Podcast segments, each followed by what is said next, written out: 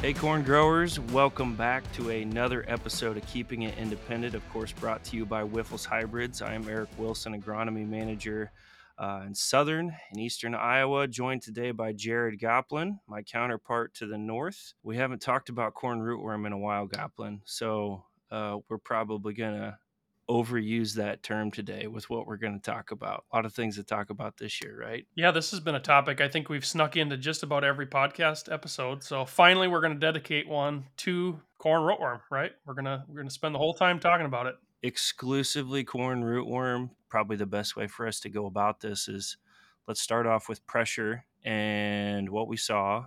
I think we should kind of break this into two buckets. The bucket number one, I would say, would be the continuous corn acres, which, to no surprise, with some of the dry areas this year, some of our known hot spots got a little bigger.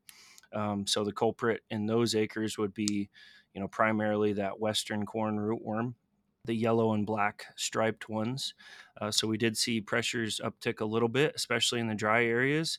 But that's not necessarily anything new that we haven't seen in past years. We know those were hot spot areas. They got a little bigger, or pressure levels got a little higher, and root feeding was definitely more noticeable with the dry environment in a lot of those areas, northern Illinois, northeast Iowa, northern Iowa, and some pockets and places. So, but first off, how about the other part of this conversation, Goplen? You want to tell us about northern corn rootworm, extended diapause? That kind of caught us a little bit off guard this year. Yeah, so whenever you talk about rootworm, I think it's maybe worth reiterating. There's two different species we're talking about here. They're obviously related. They're both rootworm beetles. They both do the same thing. They feed on corn roots and cause problems, and adults emerge and they can clip silks and things. But there is two species. The pretty ones, I always call them, the westerns. They're yellow with black stripes. And then the northerns, they're the ugly ones. They are kind of green, yellow. At least I think they're ugly. They're kind of yellow or green colored. They're two different species, and they both kind of have two different niches, I guess you could almost say, where the westerns are more corn on corn. That's been the same issue, I guess, into Minnesota as well, where, the continuous corn fields typically deal with more westerns than northerns. But yeah, so northerns, so the ugly ones, did kind of rear their head this year, and that's rootworm that, it's an issue that's existed for a long time. I think it was back in the 70s. It was first documented, at least in Minnesota. Maybe it was elsewhere before that. But there was a pocket in Minnesota back in the 70s that had some extended diapause kind of flare up. And guys got nervous about that. We're wondering how they're going to manage this going forward. And they kind of fell off the face of the earth after a couple of years. So these populations do ebb and flow. Kind of over time. Yeah, there's a lot of different things that are at play that can cause them to kind of spike in one year and then fall off the next, I guess. So they're hard to predict, but I guess we should maybe back up a step further. So what is extended diapause when we're talking about that? I guess there's two types of, you can call them kind of air quote rotation resistant rootworms. The one, and we can maybe come back to that later, but the soybean variant of westerns, we're not talking about those where they lay eggs in soybean fields. Northerns, when we're talking about extended diapause, they are basically rootworm beetles that still lay their eggs in a cornfield. It's just half of those eggs sleep an extra year. So rather than all hatching the next year, when you go back to soybeans in a rotated field, if they hatch, they emerge, basically there's no corn roots there for them to feed on. So then they end up dying. The extended diapause, basically they just sleep an extra year. So wait until you come back to corn, more or less figured out. We like to grow corn, soybean. And then the other half will hatch when you come back into a cornfield. And, by and large, you typically don't have to worry about rootworms in that scenario. So, there's been a lot of acres, this year when it did flare up, primarily in that northern Iowa, southern Minnesota. It's not a huge area, really, that this has shown up. But when they do show up, typically it is on acres that didn't have any insecticide. They didn't have any traits. So whether it be SmartStax or really any type of below ground BT trait, so then if there is high enough populations, they can feed on roots and more or less surprise you in a scenario you typically don't see issues in, I guess. There's a ton to unpack here. And, we could probably spend an hour talking about this. We're not going to. Don't worry. Don't shut us off. But, the questions come up, well, what do I need to do going forward? What do I need to be doing for management? And to be honest, I would say we don't have a definite answer or a broad fit answer, right, to to kind of handle those situations. A lot of this comes back to what we've been preaching for a long time. You know, what's your pressure? Get your sticky traps out, maybe use some other tools. I think we'll touch on that as we get towards the end. But, you know, you tell me if I'm wrong, Jared, but we don't have a one-size-fits-all answer when it comes to specifically extended diapause, because we can't in good faith tell you that you're going to see that same pressure level in 2 years, right? I mean, that kind of goes back to, you know, why I like to bring up that example of when, you know, an area in central Minnesota started to see this issue in the 70s, and it just kind of fell off the face of the earth, and they didn't see it for another 10, 15 years. It didn't, you know, disappear. Obviously, the trait and that characteristic is still around, but these populations just do go up and down quite a bit over time. And this year was a bad year.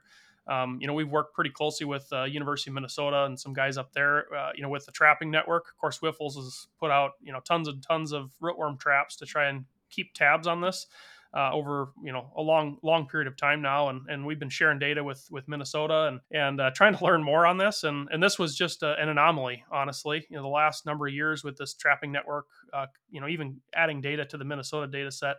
You know, this was a huge spike, I guess, in first year corn, northern issues, basically, or diapause issues.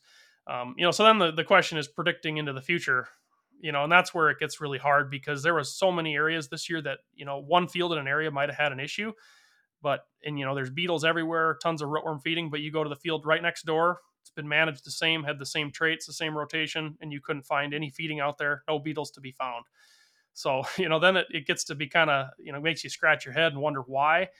And, you know, some of this probably stems back to, you know, kind of rewinding the clock, you know, so 2 years ago is when these rootworms would have been, the eggs would have been laid. And 2 years before that, they would have been laid, you know, the prior generation. So that goes back to 2019. And I think a lot of these issues had, you know, pretty significant delays in planting in 2019, and probably had late silking fields in an area that, you know, then probably aggregated beetles even back then.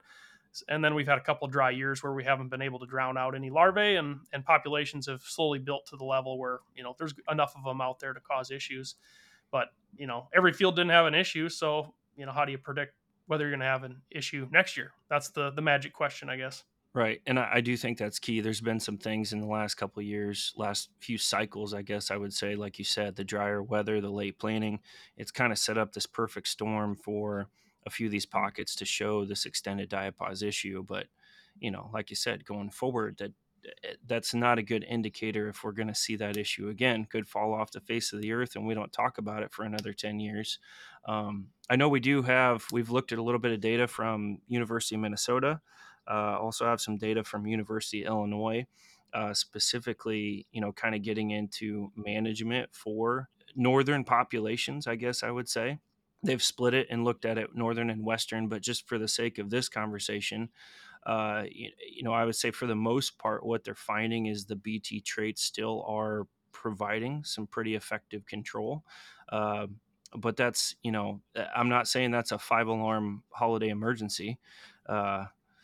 You know, we don't want to make any broad stroke recommendations and you know, overcorrect and go to, you know, a totally different management strategy than what we've been doing in the past, just because we think we might have extended diapause populations in some of these little niche areas. Yeah, and that's really been, I guess, the recommendation we've had, and, you know, talking with universities, crop consultants too.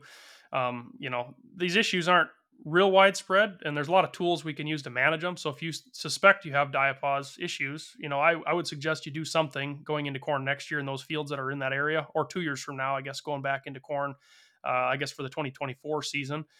So BT traits, you know, there's a lot of different traits on the market. Obviously, we got SmartStax Pro, you know, VT4 Pros coming into the market, a little bit more every year. All those traits should work pretty well on Northerns.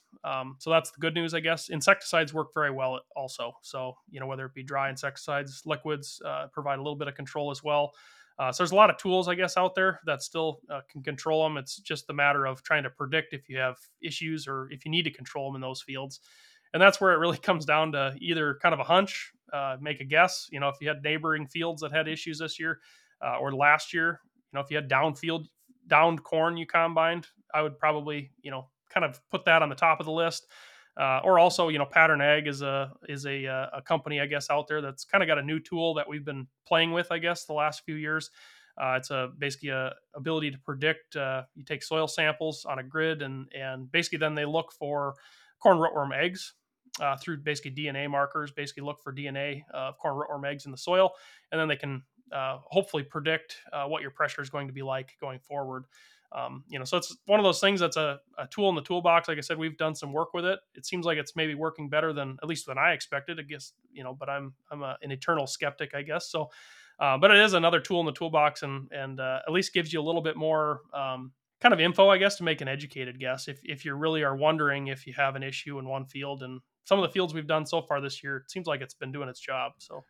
Yeah, we're the eternal skeptics, Goplen, which is why we're always surprised by this stuff. But just to tag on to the pattern thing, we have tested this a few years, and we've been, I know I personally have been impressed at how that pressure has come back, and I would say in a lot of instances, where we have field checked it. So we pulled the samples, they've given us an estimate of what to expect for pressure. Then we've gone back out, dug roots that following year to verify, okay, what did we actually see for feeding pressure?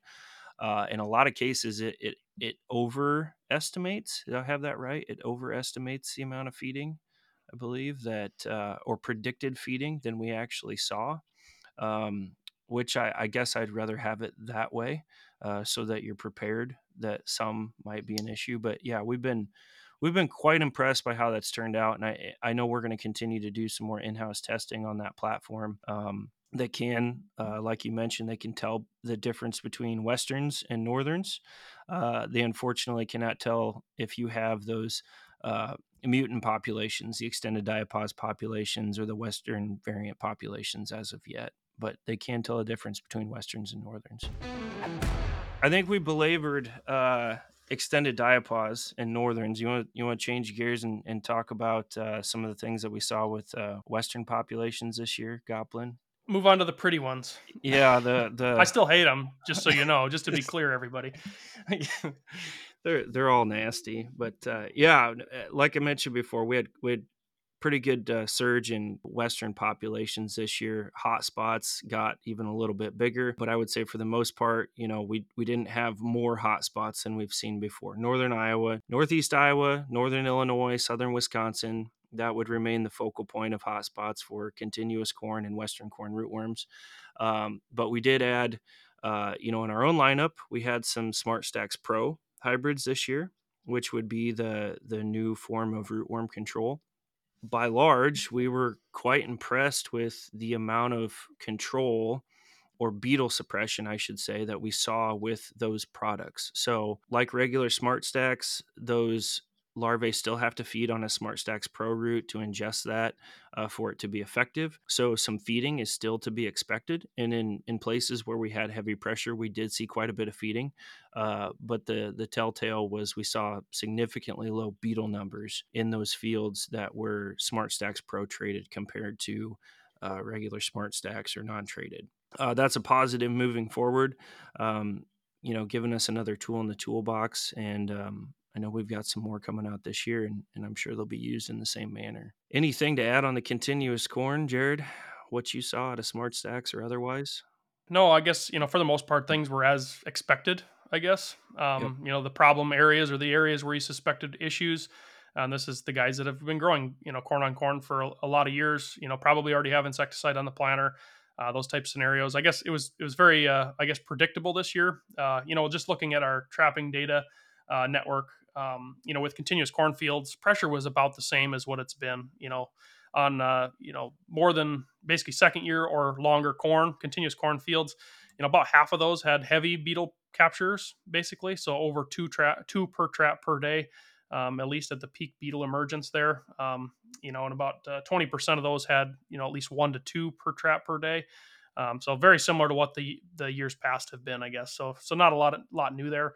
I guess just to kind of go back to the kind of the traded kind of conversation, when SmartStax Pro, of course, that's, compiles, the new RNAi technology on top of the SmartStax BT proteins, and that came out, I guess this was the first year we had products, on the, of Wyffels products with SmartStax Pro.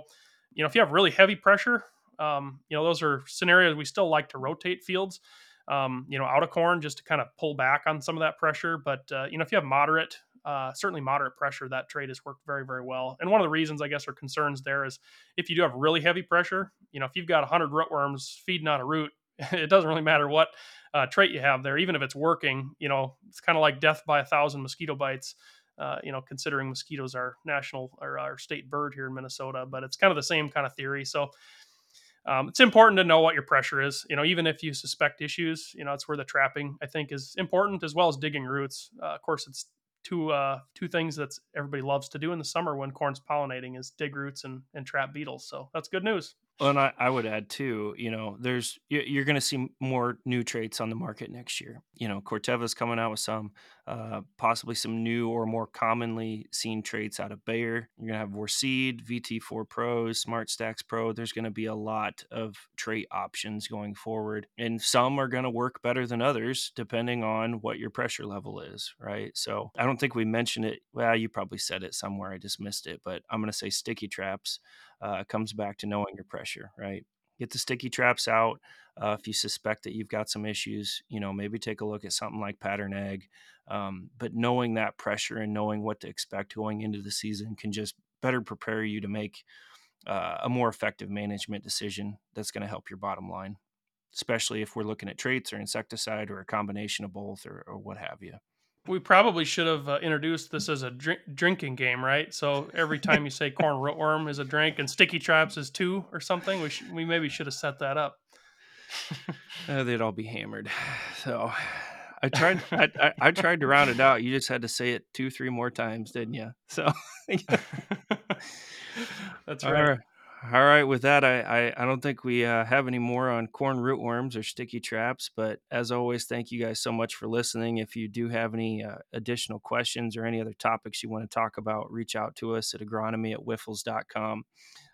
We like to get those questions. And as a reminder, there's probably some free Wyffels gear in it for you that we can send out if you do give us a question. So stay safe out there. And thanks for listening, guys.